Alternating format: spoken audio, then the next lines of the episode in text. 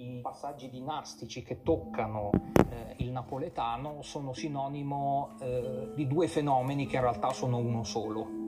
Primo, l'Italia è una pedina assolutamente marginale nel gioco europeo di quegli anni. Soltanto eh, i Savoia riescono in qualche modo a tenere il passo delle grandi potenze europee, in piccolo ovviamente. Dall'altra parte l'Italia non è così marginale perché gli stati italiani diventano eh, pedine nel gioco di scambi per il mantenimento del più generale equilibrio europeo. Dunque, tra il 1713 e il 1714, eh, il Regno di Napoli passa dalla Spagna all'Austria per ritornare alla Spagna nel corso della guerra di successione polacca che segna gli anni 30 del Settecento non possiamo che fare un riferimento a Carlo VII, che sarà poi il grande interprete o il grande patrocinatore dell'illuminismo napoletano. La committenza illuminata di Carlo VII trasformò il volto di Napoli, traghettando la sua cultura verso la temperie illuminista. La cappella di San Severo, oggi sconsacrata e divenuta museo, ospita capolavori scultorei di immenso valore.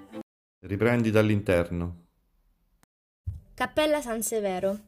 Denominata anche Santa Maria della Pietà di Sangro, la cappella fu fondata da Giovanni Francesco di Sangro, principe di San Severo, 1590, e ampliata da suo figlio Alessandro, 1613, che la destinò al luogo di sepoltura della famiglia. Il cavalcavia che la univa a Palazzo di Sangro rovinò nel 1889.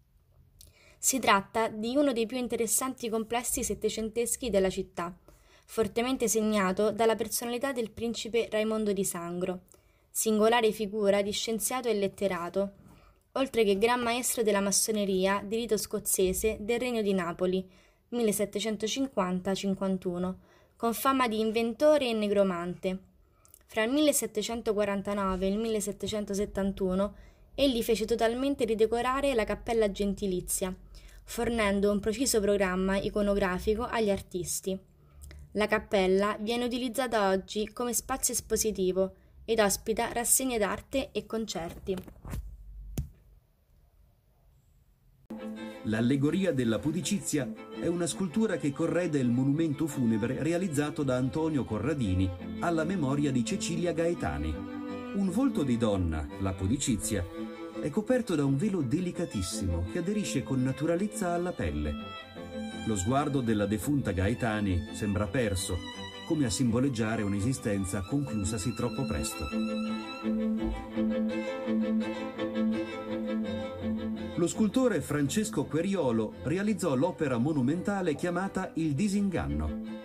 La scultura raffigura un uomo il quale cerca con grande sforzo di liberarsi dalla fitta rete che lo tiene prigioniero. Il protagonista però non è solo. Vicino a lui un angelo, simbolo dell'intelletto umano, corre in suo soccorso e lo aiuta a districarsi dal groviglio che lo imprigiona. L'opera più rappresentativa della cappella è tuttavia il celebre Cristo velato, realizzato da Giuseppe San Martino. Gesù è raffigurato con una grazia femminile, il velo marmoreo veste Cristo con una fluidità innaturale, quasi si trattasse di acqua che scivola sul corpo. Una dimostrazione di impareggiabile tecnica, dove la materia si fa leggera ed evanescente, al punto che, secondo alcune leggende, essa sarebbe frutto di complessi processi alchemici. Ogni dettaglio emerge nella sua nitida naturalezza, raccontando il martirio patito dal Salvatore. L'opera venne unanimemente considerata un capolavoro, al punto che Canova, il più importante esponente della scultura neoclassica, affermò che avrebbe volentieri sacrificato dieci anni della propria vita pur di essere l'autore di un simile capolavoro.